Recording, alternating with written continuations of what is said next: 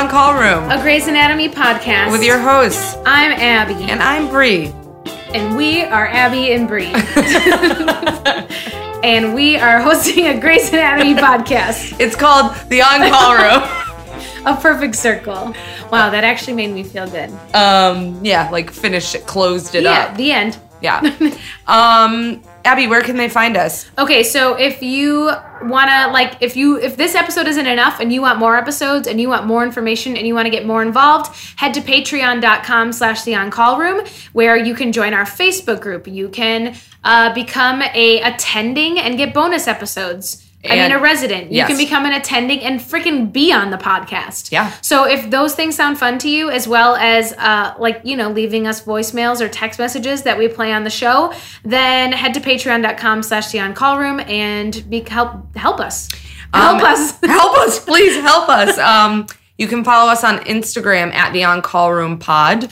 Bri has been killing the stories lately. They're funny. They make me laugh. Um, I've been buzzed a couple times leaving stories, Yeah. so watch out for that. Yeah, it's a Um, rare occurrence.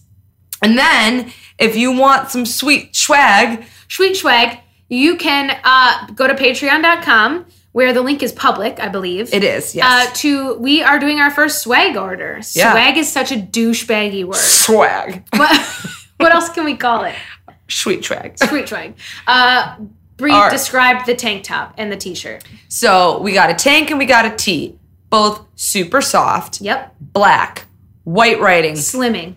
down the side, and we got interns, not necessarily in this order: Grey, Yang, Karev, O'Malley, Stevens, Abbey, Bri. Yeah, because On, on the back, it's a little logo, the on call room. So we got sweet tank with a little slit. Yeah, and for those people who like are like, well, I don't really just want to wear their names on my shirt. Well, no one will notice them because by the time they get down, they won't even keep Care. reading. They won't care. And actually, that part you can probably just tuck, Tuck into your into your- pants. Yeah, we will live by your vaginas and penises. We would be happy to live Yeah. by your vaginas and penises. absolutely. So, uh, I believe what is it? T-shirts are Um, 20 t-shirt are 22? 22 and tank tops are thirty. Yes, and um, there's an order form. Just make sure to fill it out and like well. Yeah. Fill in all the things. and it's due October twenty fourth. yep. So we're taking orders until October 24th. So, like, I'm very sorry, but if you contact me on October 25th, I will have already sent the email to place the order.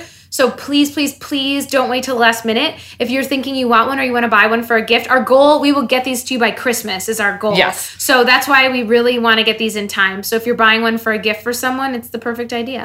And also, um, if you are hemming and hawing about if you actually want to buy it, we probably aren't going to offer this specific T-shirt again. So if you really like the design, you should just do it. Whatever, it's thirty fucking dollars. Who gives a It's shit? It's a collector's item. yeah, exactly. So, So those are um, a few things about the podcast, but I'd like to take a little opportunity to talk about something. please do. I'm ready and I'm all ears. Okay, so um, October is Breast Cancer Awareness Month. Um, in the US, we call it National Breast Cancer Awareness Month. So it's an annual international health campaign organized by major breast cancer charities every October to increase the awareness of the disease and to raise funds for research into its causes, preventions, etc. Um, so we have a listener who reached out to us. Um, her name is Kayla. Um, Hi, she, Kayla. She was diagnosed with breast cancer at the age of 25. Wow. And she is a breast cancer survivor. And so this is a really important cause to her.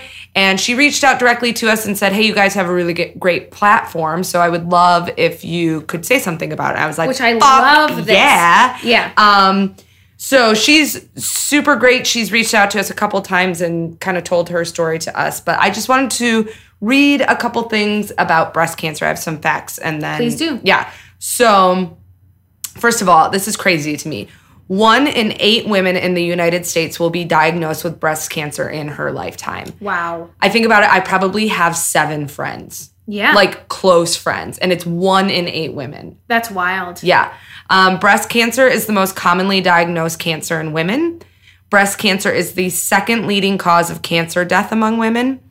Each year, it is estimated that over 252,710 women in the United States will be diagnosed with breast cancer, and more than 40,500 will die. Wow. Yeah. Although breast cancer in men is rare, an estimated 2,470 men will be diagnosed with breast cancer, and approximately 460 will die each year. Um, on average, every two minutes, every two minutes, a woman is diagnosed with breast cancer, and one woman will die of breast cancer every 13 minutes. And over 3.3 million breast cancer survivors are alive in the United States today. Wow. Yeah, I feel So like it's I a know big so fucking many. deal. Yeah. Well, that's what I was going to say. I feel like breast cancer touches so many of us. We had a friend whose mother Mm-hmm. um, had breast cancer. My grandmother had breast cancer. Um, our one of our listeners. Yeah. Um, so she um, had mentioned something called "Feel It on the First. Ooh, so, I like this. Um, I'm feeling mine right now. Good. Yeah. so one of the best ways to um, prevent, uh, well, I wouldn't say Well, prevent, to- not to, like early diagnosis. Probably. yes. There we go. Um, is self breast examination. So there's a couple of different things. Um, different people say different things. Um, one of them is the best time to practice a breast self examination is a few days after your menstrual period Oh. because your breasts are Like themselves and not full Yeah. of hormones. Yeah, exactly. That's And not they're less- scientific, but well they're less tender and swollen Yeah, yeah, yeah. and swollen and sensitive um but there's this campaign it's called feel it on the first so you don't forget it's every first of the month. first every first of the month oh, I love that.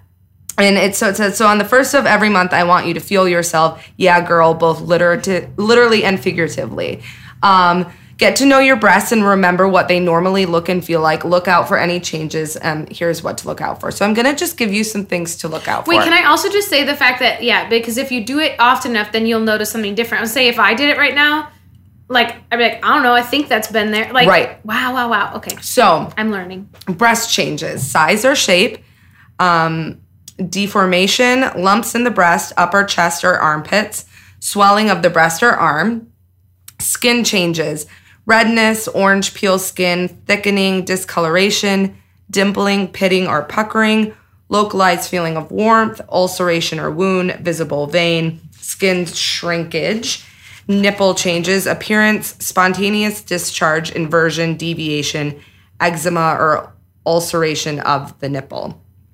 So, um, I'm going to post on in the show notes um, a whole chart about how to give yourself a breast exam. Um, I love this.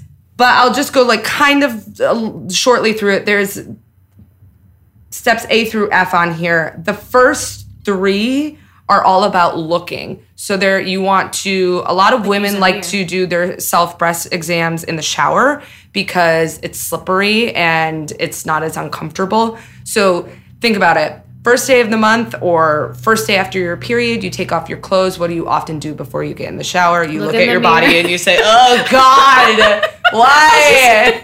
Why is my body like this?" Um, after you have your self-loathing moment, take care of yourself. Is this written on there? no, I'm literally? I, I made that up. That was this is not written on here. Okay. Um, so you want to stand in front of the mirror and look at both breasts, check for anything unusual. Unusual. So this goes back to like change in color, nipples, if you have um, any birthmarky things. yeah, just weird th- like things that are changing. The next thing you want to do is press your hands firmly on your hips and lean slightly toward your mirror as you pull your shoulders and elbows forward. Um, look for any change in the normal shape of your breasts. Um, then you want to bend forward at the waist and hold your head up and look in the mirror. You may notice that one breast is larger. That's totally normal. And then you want to raise your arms above your head and look in the mirror and rest your hands behind your head. That allows you to see the underside of your Ooh. I do that pose all the time when I'm like this Very is what I sexy. Like what, just all the time. yes. Um, then you want to place your left hand on your waist and roll your sho- shoulder forward and reach into your underarm area and check your lymph nodes. So you want to Oh, make yeah, sure to always yeah. check your lymph nodes. Um, and then there are three ways that you actually do, like you touch your breast. You do it in lines, beginning at the outer edge of your breast. Move your fingers downward using a circular motion. Um, then there's circles, begin at the outer edge of the breast. Use the flat part of your fingers moving in circles slowly around the breast. And then there's wedges. Starting at the outer edge of the breast, move your fingers towards the nipple and back to the edge.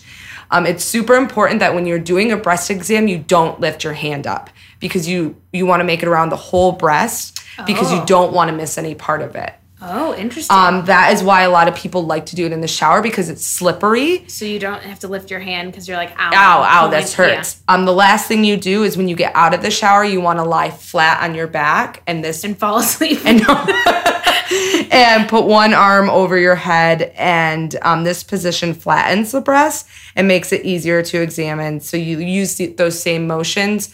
Um, a lot of people will often use lotion and that time. Like it's nice like after you get out of the shower you put lotion on anyway. Yeah. just lay in your bed. Your boyfriend will be like what the fuck are you doing? And you're like i'm saving my goddamn life. That's Yeah. what i'm doing. So i'll post all of that. I mean it goes into more detail. Yeah. um, but I just really want to say that in order for this to work, you have to do it because you have to know what your body feels That's like. like a little I'll just be a little open here for a second. I feel like it's one of those things like like I'm not familiar. Isn't it weird? Like, okay, we've kind of talked about this, but like how sometimes as women, and I can't speak for men because I am not one, but like unfamiliar, unfamiliar you actually are with your own body. Absolutely. It's like bizarre to Well, think you so- live in it. But you're unfamiliar. So the thing Yeah. is, Abbey, I want to say that the only way that you're going to be able to advocate for yourself is if you know your body well enough. And like our listener, um, Kayla, she said she was diagnosed at 25, and the only reason she was diagnosed was because she advocated for herself. Like she she did a self breast exam, and it took her a long time for doctors to do anything about it because they said she was too young, and she was already stage three when she was diagnosed. Holy moly.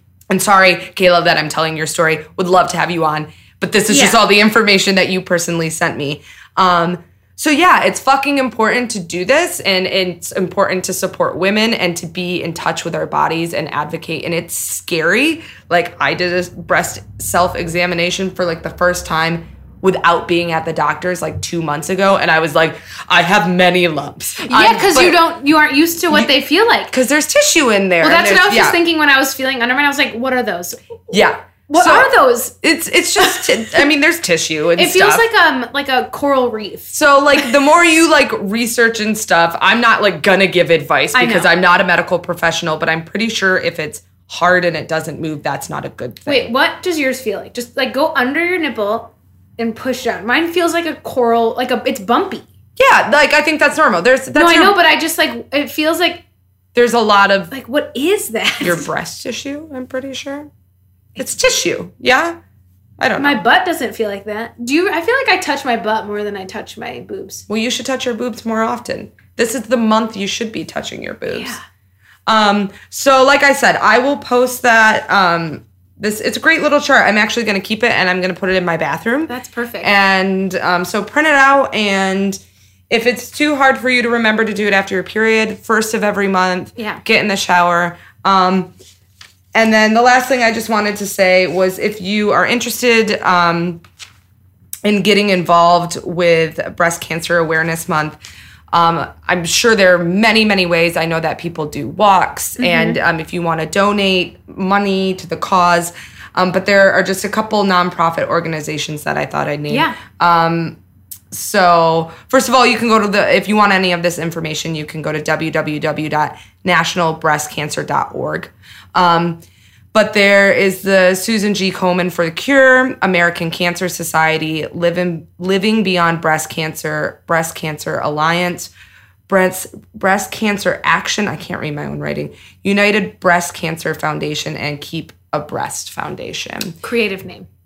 Yeah, it's great. I think they're the ones who do like art, like love your boobies and stuff. I love it. So I also love boob art. yeah, it is great. Um, so yeah, that's just my little PSA for today. I'm obsessed with that. Thank you because I also didn't know all of those things. well, yeah, and thank you to Kayla for um reaching out to us, and we're We love you. we love you, and we would love For you to be on the podcast sometime. yeah, and tell your story. Yeah.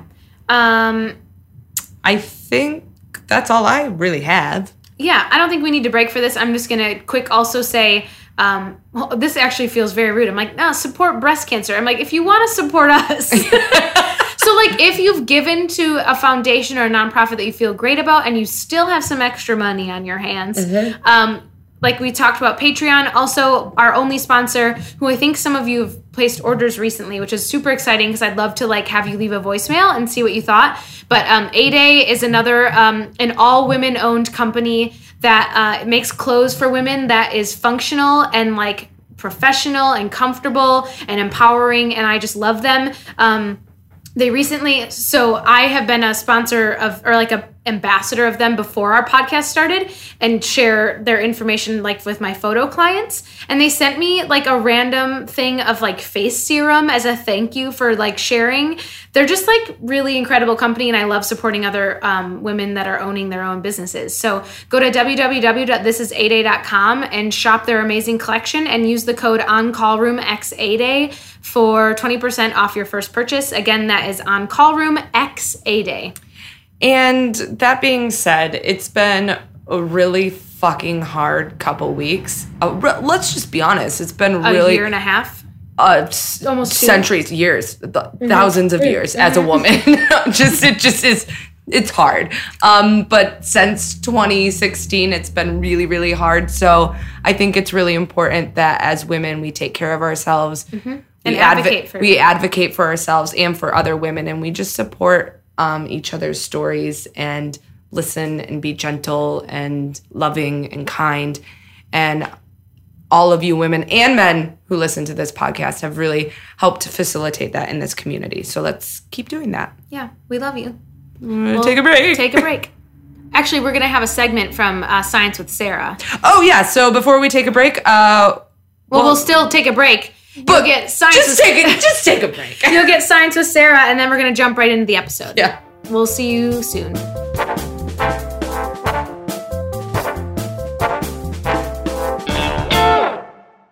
Hi guys, it's Sarah from Science with Sarah. Uh, I thought I'd call and record a little message for you about episode six.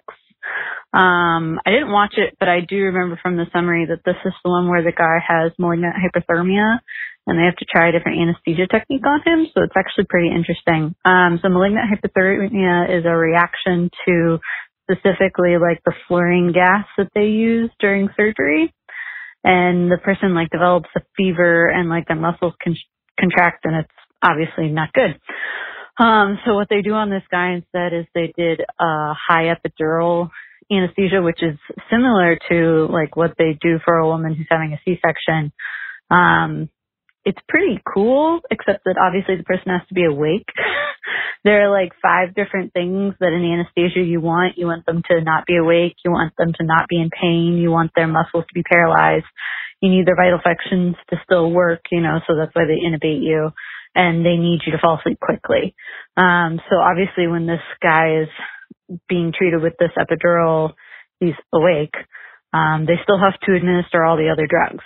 So I read up on it and it's actually a thing. They for real do this, uh, mostly in patients who require it because either they have malignant hypothermia or because they have some other risk factor like their blood pressure is really low. So like when you have anesthesia, if you have low blood pressure, then it's really dangerous because most of the drugs required for anesthesia lower your blood pressure even more. Um, trying to think of other instances. It says that mostly they do it with cardiovascular surgeries or with patients that have myasthenia gravis, which is a reaction to a lot of different drugs used in anesthesia, not malignant hypothermia. Um, so yeah, that's my science with Sarah spiel for the day. Um, as a person who's had 10 surgeries and metabolizes drugs like super, super, super fast, they've like studied my liver enzymes because I metabolize so fast. I make anesthesiologists do their job and, uh, usually have some fun conversations with them while they're trying to put me to sleep because I don't fall asleep immediately after they give me whatever they try and give me. Um, yeah, I guess that's all I've got. Happy recording. Bye.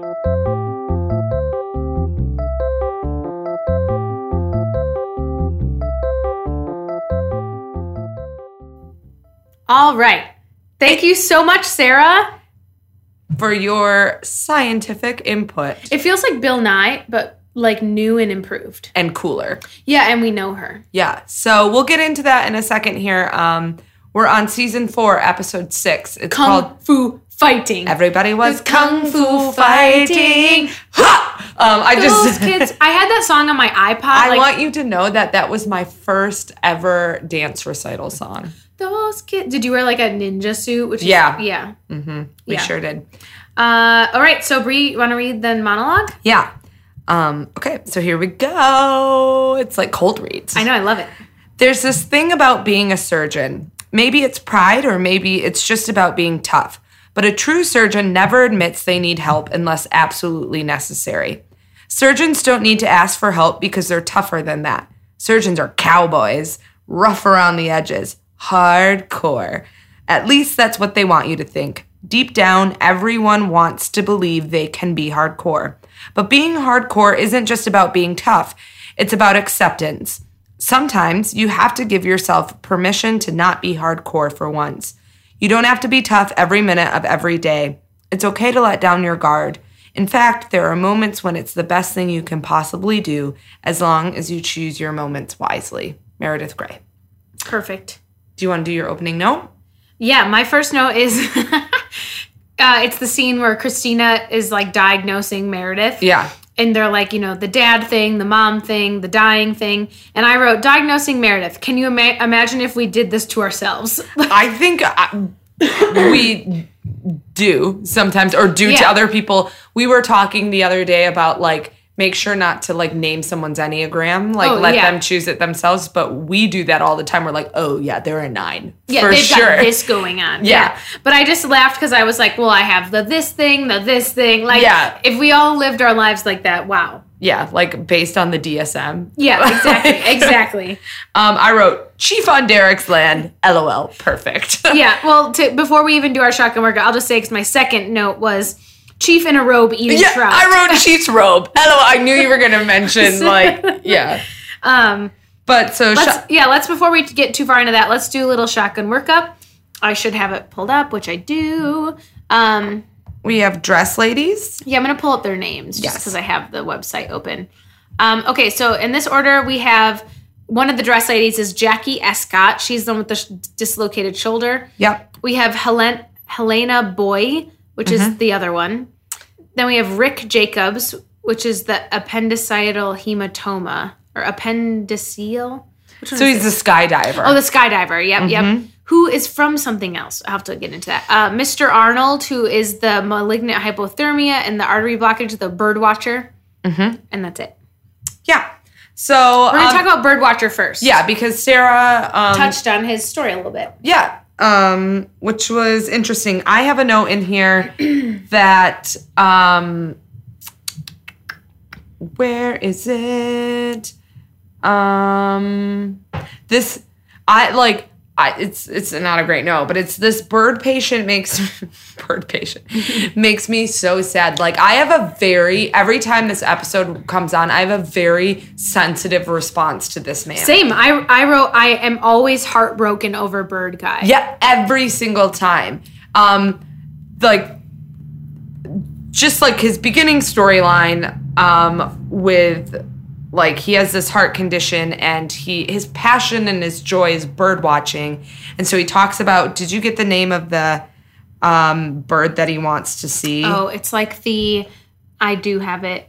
Uh, shoot, it's not right here in front of me, but I'll look. It's a, it's a type of woodpecker, isn't it? Yeah, I think so. Um, and so they try and do surgery on him, but he has this hypo whatever thing that Sarah was talking about. And so he cannot be under anesthesia. And so they have to come back to him and pretty much be like, We can't do anything. we can't do surgery on you because you your body's fucked up. And then he does that speech that's like, so I'm going to be sick and Yeah. miserable until one day when I And like have to die That and I- then I'm dead. And, and like it's so he's also I think I feel so sad too because he doesn't have anyone there with him. Mm-hmm. It's just him and he's a bird watcher and like I just oh he's so like it like I can't it makes me so sad this episode. Yeah. I wrote he's my fav fave. That's what. Yeah, but it, it like almost makes me like uncomfortable watching it. But like he is one of uh, one Grace patient that like this storyline for some reason sticks in my head,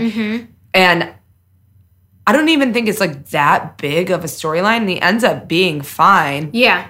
but there's also I love birds. It's, I you know I have Bird. bird shit all over, not literal bird shit all over my house Bird shit.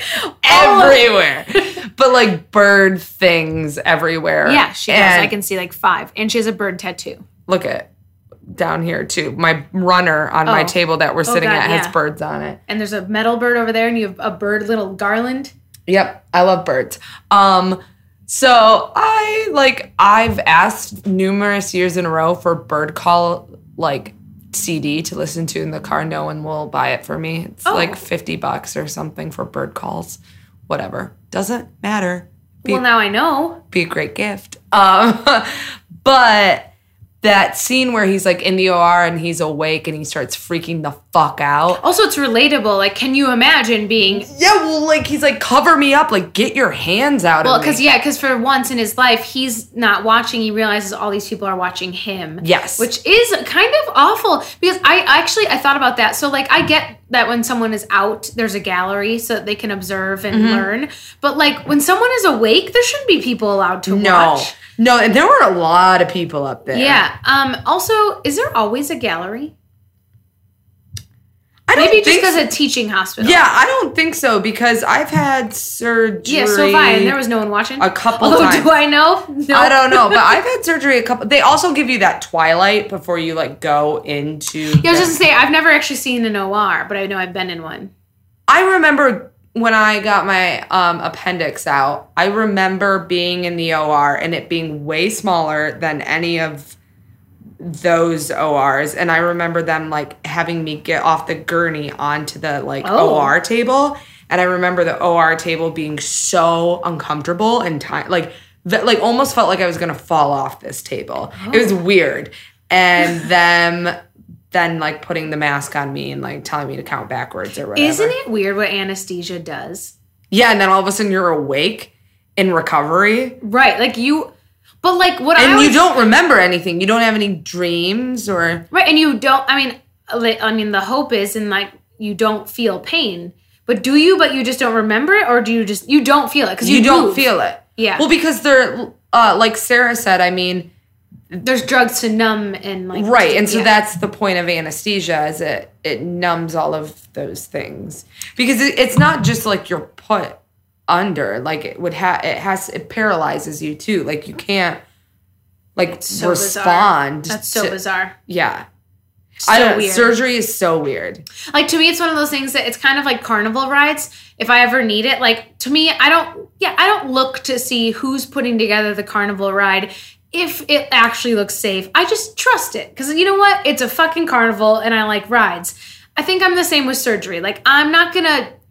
I just all right. Like I'm gonna put my my body in your hands, and like Yeah. I don't know. I just like to me, it's one of the things. If I think too hard about it, I would never. If I ever need it, I would never get it done. No. So I just need to not think about it. It's like I- getting on the zipper. I think a lot of the time too. Well, like my surgery was like not super. Well, it's pretty emergent. I mean, I Mm-hmm. w- I had appendicitis, and you know, you don't want your appendix to rupture, Right. So you don't really have a choice. Like, I can't be like, I don't want you as a surgeon. It's just like I don't know. You're the general surgeon Yeah. on whatever. Like, cool, put me out. And yeah. Isn't that weird? I know. It's So really weird. Um, also, I want I just want to give Izzie a shout out. Yeah, Dude, I- good for her. Like she goes in there and she lays, Lays. down and then she puts the picture of the bird on like the IV or whatever when they end up doing She moves the screen so that he can't see himself. Yes. And, And like it's just like really aware of the patient and what the patient might be feeling. And then instead of trying to have like a teaching moment or stay like in the surgery, she Takes walks off her gloves. yeah, walks away. Hahn doesn't even tell her to do it. And she's like, I want you to focus up on those people. Like, what type of birds are they? And he immediately calms down. And I love how he names like Chief as the blue heron and like Yeah. names all Derek these has the sad eyes. Yeah, and like Cristina is like tough Yeah. and I love that. And I just I was really proud of Izzie in this. Yeah, I wrote Izzie was the right person for this job. If it had been Cristina in there, No, I don't know what, what would have happened. It would have failed. Yep. So I I agree. Like I think sometimes, like sometimes you know we shit on Izzie for like things in her storyline, but I do think that there are aspects of her that make her a good doctor that are different than what the other interns or now residents have, and this is one of them. Like she was able to in that moment like break the boundary a little bit, but identify and be able to like help this guy. Well, Um, and she Izzie even like kind of talks about I don't remember to who, maybe George or something, that like she's not tough and like no, she's not. Oh, but she's Izzie tough. Like it's a different kind. Yeah. Um, but she offers something that I think oftentimes patients need, like some empathy and some understanding, and not so much like surgical robot. And she does offer that. So I I really liked how she handled this patient. Yeah, I agree. I it was in my notes as well. It's interesting, and I feel like this is going to be a continuation in this episode and then next week's. This whole like Hahn pushing Cristina out of. I think this lasts this whole season. I don't get where it comes from. She just doesn't like her She doesn't like Cristina because she feels like Cristina got to where she was because she slept with Burke. with and Colin Marlow. Oh, and yeah, so like yeah. that's It's like a double M- whammy. Yeah, so it's like her mo is like she's getting to so she doesn't even like look at her as a surgeon. She's like you fucked your way to this position, and like it's this ep- it's this episode where she calls out Chief about like oh this is a boy this is a gentleman's club Yeah. and like had this reminds me a lot of like back in the day like if you were black like you wouldn't be invited Right. type thing um i think that that's kind of like ties in with the cristina thing Yeah, you're right. Like she, I feel like it's almost like her. Like she worked hard to be here, and it's not fair if others get an easy in, right Or something. and i don't think cristina did but i No. think that's how she perceives it You're right, and you're she right. doesn't want to hear anything otherwise she doesn't care to No, and I I will say though there were parts I know that like a lot of us I don't Hahn was never a favorite character of mine whatsoever, but like in this episode I actually liked some of not the stuff she's doing with Cristina. I don't like that, but like how like the thing that she did ki- kind of I mean, I don't think Chief was being sexist. I think he just wanted to hang out with a couple of the boys. Like, I truly don't think it had to do with if they worked there or not. You know, like mm-hmm. he just wanted a boys' night. He's clearly going through something. right But I, I do like that she is calling people out for things that are sexist and or like unfair. Right. I said, well, two no- notes before this, I wrote, Hahn is such a butthole. and I wrote, butthole. and then a couple notes later, I wrote, way to go, Hahn, Yeah. telling off Chief. Because I I loved that. I Yeah. thought it was, I thought it was absolutely called for. Totally. Like, I don't re- really remember how Oh, it it's because about. it's because she says he yelled at her for doing an open heart surgery with someone awake without Ah, asking permission. like, Did you make Burke? Yes. Yeah. And I fucking loved that whole conversation because I was like, that was my first thought too. And she's like, do you make, you know, Derek and Mark? Your what did she? Like your McDreamies or whatever? Like Yeah. ask. And then was she, is that when she was like, good talk? Yeah, and Yeah. just walks out. So there are a lot of aspects to her that I do respect. Like I love that she's like this, and I, I think it's also cool that like I think that's is that in the next episode with Mark and her. Yeah, Yeah. that's the next one. But like I like that they show her as this strong, confident woman because I feel not that the women in the show are not strong and confident, but this is like a different level of like it's, it's almost like a fuck you confidence. Yeah, it's like I don't want anything to do with these men, and Right. I got here on my own dime and Right. like my own yeah, talents, and it's it's kind of like a fuck you as my boss too, like yeah, yep. and because also everyone else is all wrapped up in their love lives and shit, and she's like. I I don't got time don't for this. like. I don't. I don't care about this at all. Like I'm here to perform surgery. I do like that she asked Derek and Mark if they are a couple, Yeah, which is funny. And then I do love that she shows up and Mark, like at the end of the episode, and Mark is like, I thought it was no women. And he was like, Chief was like, "Well, I guess it's different." It's and then they played Monopoly. Yeah, yeah. Which we all know. Monopoly is a game of luck. Monopoly is I the think- worst game ever. Oh, I love Monopoly. I get so mad because I lose every. You just have to fucking buy everything you Okay, land on. that is what everyone fucking says, and I do that, and I still lose. I That's why it's a game of luck because you have to land. Whoever lands on the big properties is gonna win. There's no strategy. Anyone who tells us differently, you're kicked off the podcast. Yeah, perfect. yeah. So, um, do you have anything else on Birdwatcher or Hahn and Cristina? I guess Um, we'll I talk just, about Cristina with Meredith a little bit, but but Cristina and Hahn, I will just say that it is. It's gonna blow up, like implode at Oh, some yeah. point. and it's like building the storylines, building because you can tell that Cristina is getting really fr- frustrated too, because Cristina is the one who came up with the idea for Yeah. Birdman, and then just calls Izzie into it. You know, it's one of those confusing ones as a viewer, though. Where like, yeah, you're like pissed that Chris, Cristina isn't the one doing the surgery, but then you're happy that it's Izzie because Cristina would not have done that thing. So it's very confusing as a right viewer. as a viewer i agree but um also i feel like sometimes they have like two residents or interns scrub in like i don't understand why she Why couldn't, couldn't have, have had both? izzie and Because she doesn't want Cristina. Well exactly Um, and we'll like learn about that more in the next episode too like she's like specifically avoiding cristina and not allowing her on her service so. Right. Since we're talking about, we kind of talked about the gentleman's club night. Should we just kind of hit on that real quick? yeah Um, so Chief is in a robe eating trout. Uh, so he's in his own camper on Derek's land. That's Right. what I'm gathering. Okay. yeah where did chief get a camper I don't know, but it's of course he has one. yeah or Uh, he bought one to go be on derek's land. Exactly. But he has so much money, dude. He could go fucking find an apartment. yeah, but you know this is more fun. It's like a sleepover. So he wants gentleman's evening, which is so funny. The fact that he calls it that, and then they all think it's strippers. I loved that Bailey said her first thing she thinks of is tassels. Tassels, yeah. Yeah. Um, and Oops. you know they're it's just like one of those funny like old school Grey's things where like they keep this little humor going on throughout the whole episode it's not really important Yeah. but it's just funny um and then i just loved uh i don't know i do enjoy and it'll build till the next episode but like derek and chief's little relationship happening right now yeah. It's funny and i like it and i support It's it It's quirky and like, yeah chief is like a little boy in an old man's body yeah. And Chief doesn't know how to be alone. No. So that's all I really have on that. Um, I feel like our big storylines. Okay, so we've got we have the wedding gals. Mm-hmm. We have parachute guy. I guess that is kind of a big storyline because it goes along with The Meredith. skydiver. Yeah. Yeah, the skydiver, and then we have which is sort of the wedding gals like George and Izzie. Yeah. Um, what do you want to talk about first?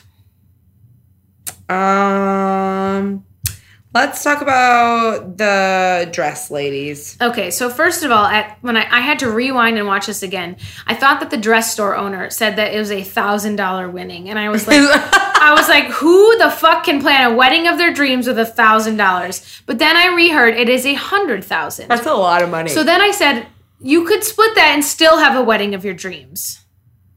yeah. Why do you need? Why Like, do you because they were like, we can't. But like with a hundred thousand, I mean, like you could rent an island for a day. So I guess maybe that's what they might want to do. But Yeah, also, you what a need. stupid! Whoever invented that contest was dumb. yeah. Hold a dress. It should be like climb this mountain in these high heels and in a wedding dress, and if you make it first, you win. Yeah, I dumb. Uh, Obviously, like Sloan made George Uses it to help yeah, Callie ha- humiliate yeah, George, hazing George or which whatever. is sad, but also like funny.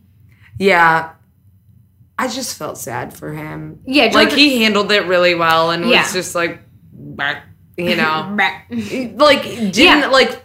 Like I feel like other characters would like freak the fuck out about that. he's just in a place right now. Yeah. Um, I yeah, I agree. I I do. Was it in this episode? Shit, was it in this one or the next one when Callie talks to George?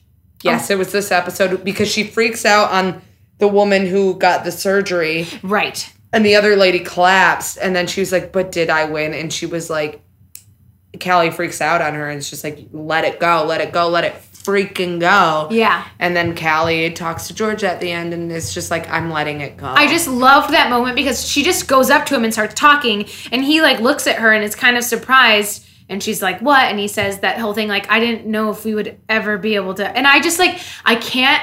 I've never really even know if I've been in that situation, but the thought of the relief that George must feel in that moment that Right. like they might because they were good friends. Right. Like they should have just stayed best friends. Well, and the thing is too, like I don't even know if he cares about being friends again. He probably doesn't, but like is my life going to be a living hell every time I'm in this hospital? Right. And like people are on Callie's side um to have that relief of she's just like I'm just I'm letting it go, which I feel like is very fast and like big of Yeah. her to do, but like very quickly she's like I just have to let it I mean, go. she does though. Like it's not going to go up from here, and holding on to it, like.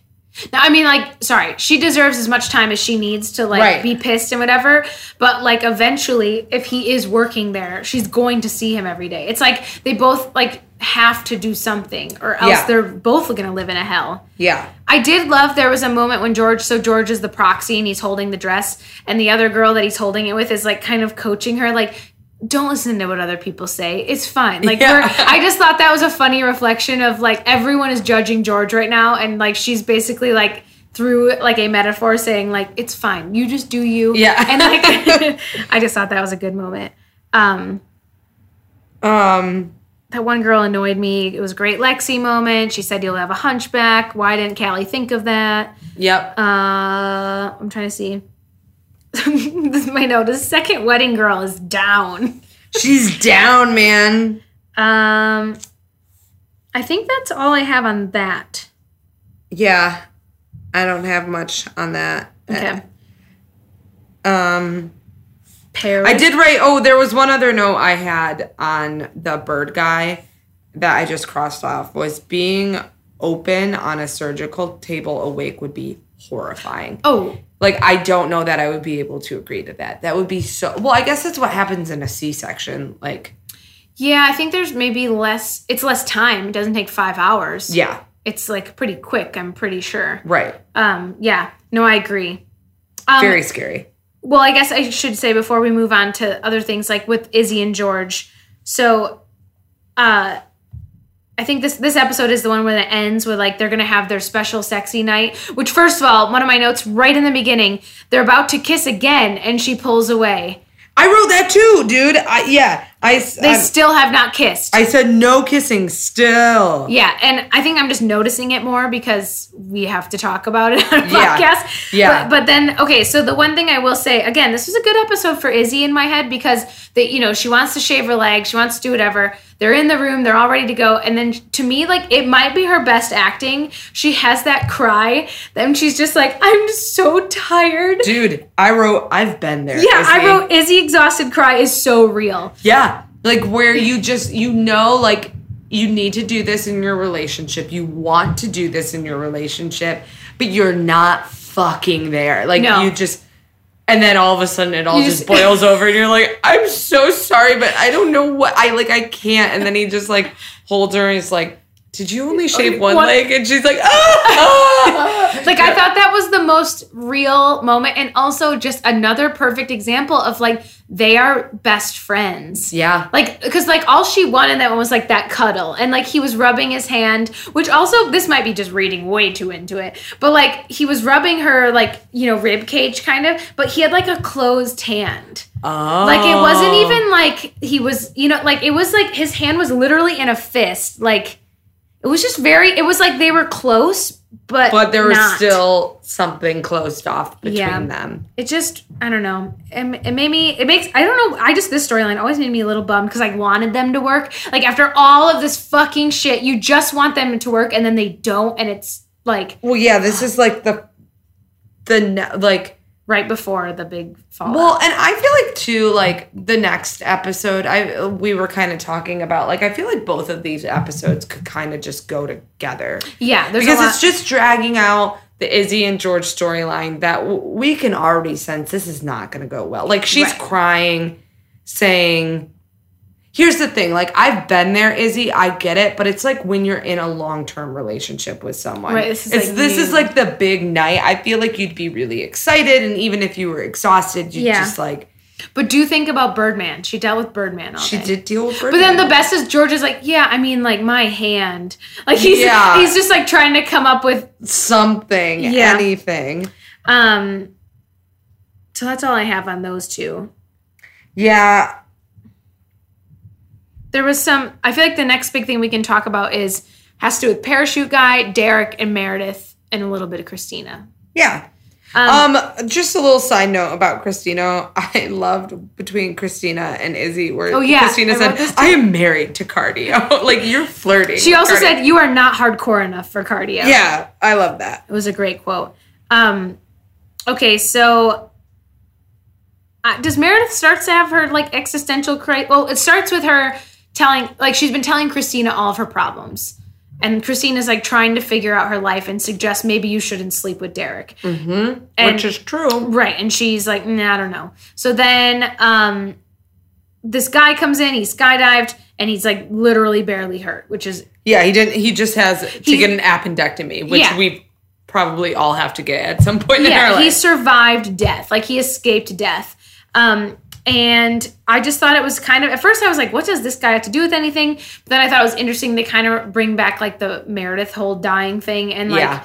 how it's like a very outside perspective for us to see what it's like when you realize you escape death and and like it fades. it fades. Yeah. So I I thought that that was really because at first I wrote oh okay so there's that scene where Meredith and Derek are spooning in the on call room. Shout out to us. and Meredith is like, remember that when like I we came out of the water and like you did it and life was everything's like all my problems were gone and life seemed clear again. And she's all like optimistic about that moment in life. And Derek is like, yeah. And I was going, Meredith's experience with that was so much different than Derek's. Yes. Derek didn't die and come back. Derek thought someone died and then And then had to deal with the fact that she may have like wanted to die. Exactly. Like two completely different storylines. And I feel like she thinks that he should be as optimistic about it or like as she is or in that moment was. But it's like just a two different ways of experiencing the same thing. Yes, living the same moment. Yeah, so I thought that was interesting. And then we learned the skydiver guy like yelled, I love you in his moment, which was cute but weird. Yeah, like did they know each other? For a second, I thought in the video, like they was gonna show that she like did his his like hook his parachute wrong. Like I couldn't remember where this was going. I was like, wait, why are they? I was like, should they watch this video? Because she's like, I'll delete it right away. Yeah. um. So Meredith tells parachute guy that the clarity goes away. Yeah, I said Meredith doesn't have Which is clarity anymore. also, um, I think this line, this quote was about the, this, sh- all of this shit. I don't remember who said it, but being aware of your crap and Yes. actually overcoming your crap are two very different things. I fucking wrote this down too. Uh, was I- it Cristina who said that? I think to Meredith. It says, um, wait, where, is it earlier? Yeah, it's being earlier. aware of your crap and actually getting over it is very different. I think it might be. Yeah, Or Meredith. It's one of them. it's one of them talking to the other. But like I that think it's Cristina telling Meredith. that is so true though. I know. That's why I wrote Yeah, it down. I same. was like, wow, that is life. Like I- that is so true in life because I I feel like therapy kind of goes like this. Like you're in denial of all of your shit and then there's like this moment that happens where you start becoming aware of yourself and all of your shit that you have. But then it's like making a choice to do something about that, or either like let it go, where Callie's like, I'm letting go, Right. or you have to change yourself or whatever. Like, that's to work outside of therapy a lot of the time. Yeah, therapy won't solve it. No, so like the being aware of it really doesn't do like it's a step. And it's like so great when you reach that moment finally in your life where you're like, oh my God, all these things make sense. But like if you stop there, like it's really not that helpful because you're just aware of all your, shit. Yeah, yeah. It's the I we always say I always said with my therapist when I saw her was like, okay, so I know that I'm this way. So the next time that this happens, how do I choose the opposite way to react? Right. But that's the hard part. Yeah. It's like reprogramming yourself, like uh. learning new behaviors, like Yeah. new self talk. All of that shit is overcoming that stuff. And that's the part of could therapy that everyone fucking hates because it's fine to like be oh, aware Oh, yeah. of your shit and be like, well, this is why I am the way It feels I am. so good to sit in that part of it. Oh yeah, because you're like, well, yeah, of course I'm this way because I was raised this way and this Yeah. person did this to me and like all of these outside sources and then like my brain and my nutrition and everything and this is who I am. and it's so hard for your therapist to like be like, well, but yeah, you don't have to be that person. You're like, well, but actually I'm quite comfortable in this space. Thank you. Dude, that's so true. Like I'm fine knowing myself. Right, right. yeah. Yeah. Yeah, therapy is not just knowing yourself. Right. It's then like Oh, being it's the better. shit that happens It's being after. a better version of yourself. It's so and hard. overcoming I don't your want shit. to. I know, dude. That's why I haven't been in therapy for a while. Also, my insurance doesn't pay for it. Same. So that sucks. Yeah. So Everyone go to therapy. So It's worth Meredith. it. So does Meredith need to? She knows she's the way she is, but she needs to make a conscious choice. Yeah. Do you think in this moment in her life, like she should break up with Derek and take a break, or do you Yes. think she? Okay. Absolutely, dude. She is like, sh- she fucking stopped swimming. Like, she needs, well, and then she talks about like laying in bed with Cristina. Like, she doesn't want to give up like the part after. It's not about sex, it's like the after sex where like you're together and she doesn't want to be lonely and all this. Like, she needs to just like, they are in an, a very, very like unhealthy space Yeah. where he is, sh- she is, it's codependency. Yeah. Yeah. Agreed. Um. Why did I write oops as my last note? Karev sleeps with Lexie, anyways. Oh, yeah. yeah. That. Uh. So I actually love. Well, again, I watched a great Alex Karev compilation video on YouTube today. Yeah. feeling very up to date on his horrible life. yeah. Um, and did I- he overcome his crap? well, it makes me really appreciate early Karev when like he says to Lexie right away, like, "You don't want to sleep with me. Like, I'm not the nice guy." I wrote Karev's a good guy. I know, which is it's crazy. Like, I don't agree that him, with him that he's not a nice guy, but I do think in this moment of his life, like he's not, Right. and he's He's also, going through some things. Yeah, he's also the most honest of all of the men on this goddamn show. Yeah. Like he's straight up like he'll sleep with her, he does, but he's gonna warn her first, being like, just so you know, I'm not gonna be that person. yeah. I'm not going to be the person you want me to be. Right. Like, He even says like I'm and I'm hung up on someone else. yeah. And she still wants to sleep with him. Yeah, which is interesting. I feel like Well, Lexie's going through some shit. yeah, too. that's oh, that's true. And actually, Karev is maybe like the perfect person for her to go through some shit with. But Yeah. um, and then Meredith, I you wrote oops because then Meredith walks out of the room. Yes. Um, and I love like the string that's tied throughout this whole episode with Cristina and Meredith. Like they Mm, are mm-hmm. talking in bed in the beginning and then they fall asleep together at the end of the episode, which Well- I love that she's spending the night. I also love that she turns to Derek and says, I'm taking care of her. Well, yeah, because he's like, I don't know what to do. I can't take care of her anymore. And Cristina's like, dude, you're not. I am. Yeah, like I'm taking care of her. Which is just a a lot of pressure on Cristina, yeah. And be just really beautiful. But it is a good friendship. Like, you know, when your friend is doing something that you don't necessarily think they should be doing, whether it's being in a certain relationship or making a certain choice. But, like, she gives a gentle push of, like, maybe you and Derek shouldn't be sleeping together. And Meredith isn't really ready to hear that. So, Cristina's just going to go back to her, like, I don't know. Yeah, yeah. She doesn't push it. yeah. And I like that about them. I know. I don't I don't think that's always right in a relationship, but in I think in this particular moment in It is. Meredith's life, like that's what she needs from a friend. And someone to like Meredith doesn't want to be alone, so Cristina's gonna sleep in bed with her. It's perfect. Yeah. I love it. It ends with the true love story of Grey's Anatomy. Yeah. I don't really have any more notes. I don't either. I actually, I feel great about what we just talked about. I'll see if there's any notes in trivia. Um, my one other note is I feel like is this gonna be a goof when the um there's no goofs. So. Oh shoot. I don't know if it's necessarily a goof, but like when the bird guy is freaking out and he's like, cover me up, like cover me up, whatever. They like put gauze all in his chest cavity and then Um, They forget to remove it. no, like it's just a quick flash where Izzie's like, "Look at the observatory; they're all birds," and they go back to it, and all the gauze is gone, and Hahn's like doing surgery again. Oh, I it. didn't see that. It's like very quick turnover. Like it shouldn't have been that That fast. fast? Um, Yeah. So so wiki fandom, you should have found that goof. So fuck you. Uh, the title originated from Kung Fu Fighting, originally sung by Carl Douglas, and it scored 19.3 million viewers. I wanted to see who the what was his name? Rick Jacobs. I know he's Nope. in something and I can't like pinpoint it in my Mr. brain. Arnold. Yeah, I want to see what he's from. That's what I was gonna look up. Yeah, I can't like Cullen Douglas. Uh, okay. He.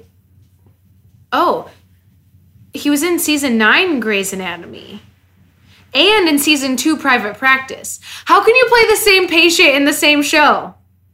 oh, you mean a He played patient. Bob Richardson in the season nine Grey's Anatomy episode Bad Blood, and Hal Jarvis in the season two Private Practice episode. Was he in anything else? Oh yeah, um, television or movies? Both. Uh, Ace Ventura. No. Uh, okay, television, lots. Okay, American Crime Story, Scorpion, Twin Peaks, Castle, Criminal Minds for seven years. See, do you watch Criminal No, Minds? No, I don't. Oh. Uh, Agents of Shield, Kicking It, Scandal. He was in an episode. Grey's Anatomy, CSI, Private Practice, Without a Trace, Prison Break. He's been in a lot of shows. I wonder if it was just another like Grey's episode or something that I'm thinking. Yeah, I want to know who he plays. Um, let's see, Bob Richardson, remote doctor who consulted on cases using a camera to see into hospital rooms. What? What is that one? Um. Yeah, I don't know. Anyways. Hmm. Um. All right. So that's all we've got on that one. Yeah. Yeah, I guess so. Uh, I'm gonna rate it. I feel. I did like it. Why did I like it so much? I think because Bird Guy. Mm-hmm. I think I'm gonna rate it a. I mean, I was entertained. I'm gonna rate it a seven. Okay. Um, I'm gonna rate it a five point five. Oh wow. and only because of Bird Guy.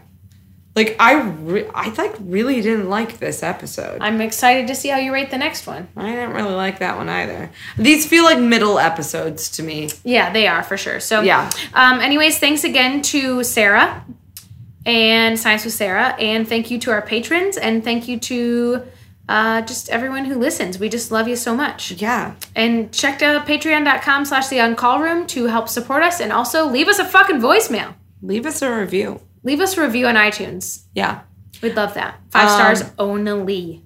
I think we got um, a new review that was three stars, No. but we're still at a five star. Did like- they write something? No, no. Fuck those people. just kidding. But like seriously, just only leave five. Yeah, and if you're gonna leave three, at least say why. Yeah, exactly. Give us. Don't be a coward.